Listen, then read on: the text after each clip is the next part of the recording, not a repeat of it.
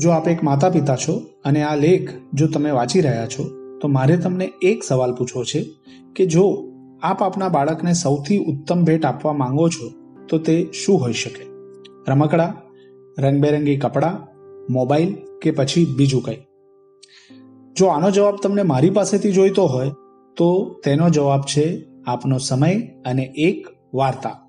હા, તમે એ જ સાંભળ્યું, આપનો સમય અને એક વાર્તા. હમણાં જ મને એક શાળાના બાળકો માટે વાર્તા કહેવાનો અવસર મળ્યો, જે મારા માટે ખૂબ ઉત્સાહવર્ધન કરનારો અને બાળકોના નિર્દોષ પ્રેમની અનુભૂતિ કરાવનારો રહ્યો. હું એમાંથી એક પણ બાળકને વ્યક્તિગત રૂપે ઓળખતો નથી. વાર્તા કથન પૂરું થયું એ પછી કંઈક આવું થયું. કેટલાક બાળકોએ જાતે વાર્તા બનાવી અને તરત કહેવા માટે ઉત્સુકતા બતાવી.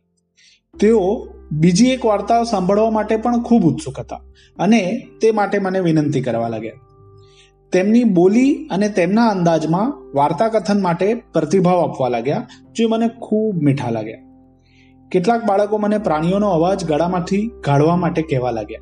મેં તેમ કર્યું પણ, અને પછી તેઓ પણ પ્રાણીઓના અવાજ કાઢવા લાગ્યા. આમ કરવામાં તેમને ખૂબ જ આનંદ આવતો હતો. ઘણા બધા બાળકો મને કહેવા લાગ્યા કે મને તમારી સાથે ફોન પર વાત કરવી છે, મને તમારો નંબર આપો.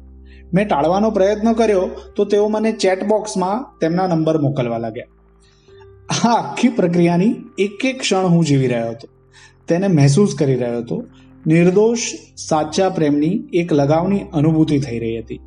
રોમે રોમ મારું ખીલી રહ્યું હતું અને એવું લાગતું હતું કે આ બધા બાળકોને ઉઠાવીને હવામાં ઉડી જાય આ બધું હું અહીં એટલે, લખી રહ્યો છું. તેનું કારણ તમને એ કહેવાનું છે કે બાળકોને વાર્તા સાંભળવી ખૂબ પસંદ કરે છે અને તેઓ પોતાની કલ્પનામાં આ વાર્તાઓને જીવે છે. કુદરત અથવા ઈશ્વરે આપણે સૌને કલ્પના શક્તિની એક ખૂબ મોટી ભેટ આપી છે. આપ માતા પિતા જો આપના બાળપણને પણ યાદ કરશો તો તમને જણાશે કે તમને પણ બાળપણમાં વાર્તા સાંભળવી ખૂબ ગમતી હતી. બાળકોને વાર્તા શા માટે પસંદ હોય છે? કલ્પનાઓમાં બાળક એ બધું જ જોઈ શકે છે જે તે કરવા માંગે છે. વાર્તાના દરેક પાત્રના અહેસાસને તે જીવે છે, સમજે છે અને તેના દ્વારા તેમનું ભાવ નિર્માણ થાય છે અને ભાવ વિશ્વ બને છે.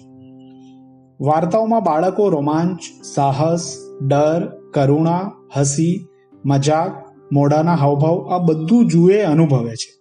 તેનાથી તે સહજ રીતે શીખે છે. વાર્તા સાંભળવાથી તે પોતાનું એક ભાવ જગત બનાવે છે અને તેમાં કલ્પના શક્તિ દ્વારા પોતાની વાર્તાઓ બનાવે છે, જે તેમના ભાવનાત્મક વિકાસ માટે ખૂબ ઉપયોગી છે. વાર્તાઓ દ્વારા જીવનના મૂલ્યોને સહજ રીતે શીખવાનો તેમને અવસર મળે છે. તેના દ્વારા તેમના ચરિત્રનો વિકાસ થાય છે, મૂલ્યોનું મહત્વ સમજે છે અને તેનું આચરણ પણ કરે છે. વાર્તાઓ સાંભળવાથી તેઓ સંવેદનશીલ સહિષ્ણુ બને છે. શૌર્યવાન અને નિડર બને છે. બીજાને માફ કરવા, દયા કરવી, મદદ કરવી, આવા ઘણા બધા જીવનલક્ષી ગુણોનું સિંચન થાય છે.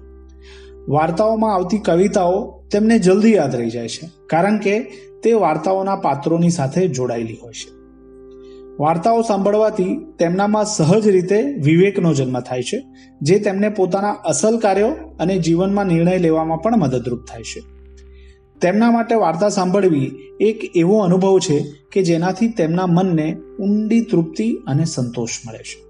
તેમની આતુરતાનું સમન થાય છે, મનનો વિસ્તાર થાય છે, ભાવ જગત અને કલ્પના શક્તિનો ફેલાવો થાય છે અને તેમને વધુ ઉર્જાવાન બનાવે છે.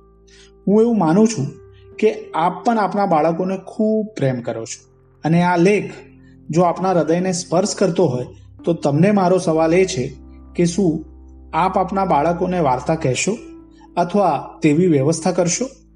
શું આપ આપણા બાળકો વાર્તા કહે તે માટે તેમને પ્રોત્સાહિત કરશો? જો આપ એવું કરો છો, તો ચોક્કસપણે એવું માનજો કે આપ આપનું બાળપણ જીવી રહ્યા છો અને આપણા બાળક સાથે વહેંચી રહ્યા છો. આપ જો આમ કરો, તો આપનો અનુભવ અમને જણાવશો. ગીજુભાઈની જન્મ જયંતિ નવેમ્બર મહિનામાં જ છે, તો તેમને પણ આ વાર્તા અર્પણ. માણીએ એક પંચતંત્રની વાર્તા. બાળકોની સેવામાં વૈભવ.